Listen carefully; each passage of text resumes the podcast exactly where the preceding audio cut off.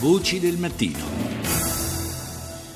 Ancora buongiorno da Paolo Salerno, seconda parte di Voci del Mattino. Un grande pittore al servizio di un regime, questo fu Mario Sironi, che usò la propria capacità artistica per scopi satirici a sostegno di Mussolini e del fascismo. Lo fece con le sue vignette, pubblicate su Il Popolo d'Italia, vignette che sono esposte fino al 10 gennaio a Roma a Villa Torlonia. Rita Pedizzi ne ha parlato con il curatore della mostra, Fabio Benzi.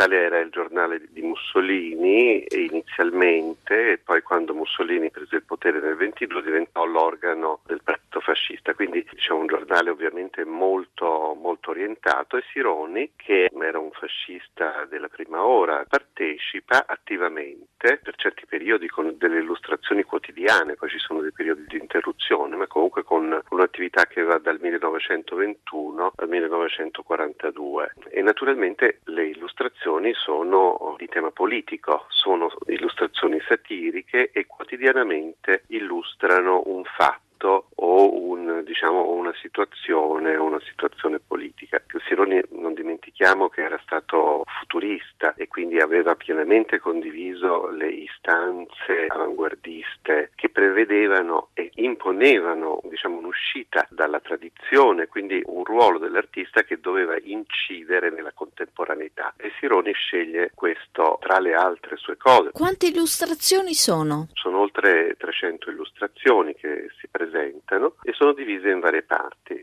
In una si presenta la funzione di Mario Sironi nella creazione di un immaginario fascista, perché nessun regime diciamo, ebbe la fortuna di avere un artista grande come Sironi al suo servizio. Lui non era al servizio del fascismo, lo condivideva profondamente, questo è un fatto storico, oggi noi lo giudichiamo da posteri, però lui creò veramente questo immaginario che poi fu utilizzato anche in modi, in modi anche pediste, in modi anche, diciamo, anche volgari, ma Sironi gli diede un connotato alto, cioè di creazione artistica. E poi altre sezioni sono i commenti sulla politica italiana e i commenti sulla politica estera. Com'è la satira di Sironi? È una satira in realtà molto colta. Pensi che ogni vignetta ha dietro le spalle almeno 5-6 prove, a volte anche definitive, che lui cambia, quindi non è un lavoro diciamo immediato, è un lavoro a cui lui dedica un'attenzione pari a quella che dedica a un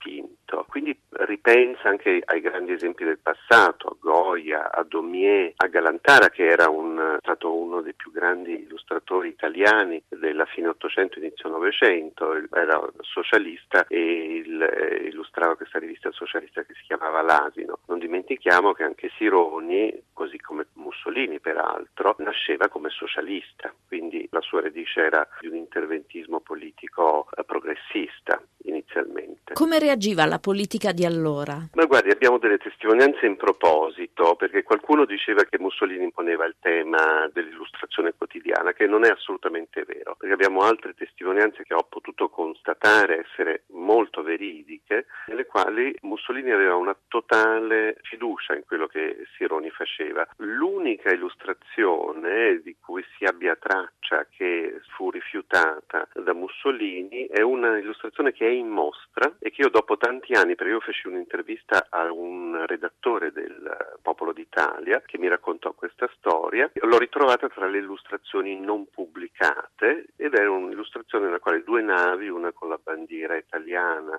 fascista e una con la bandiera tedesca, siamo nel 1937, incrociavano parallele nel mare. Mussolini non pubblicare perché disse che il Mediterraneo non doveva essere un mare condiviso. Lui aveva comunque una grande libertà. I casi in cui non furono pubblicate in realtà sono tanti, ma per un'altra ragione, perché lui spesso dava più di una vignetta al giornale e in redazione poi sceglievano quella che secondo l'impaginazione e le notizie del giorno era quella più adatta. Sironi oggi avrebbe la stessa libertà?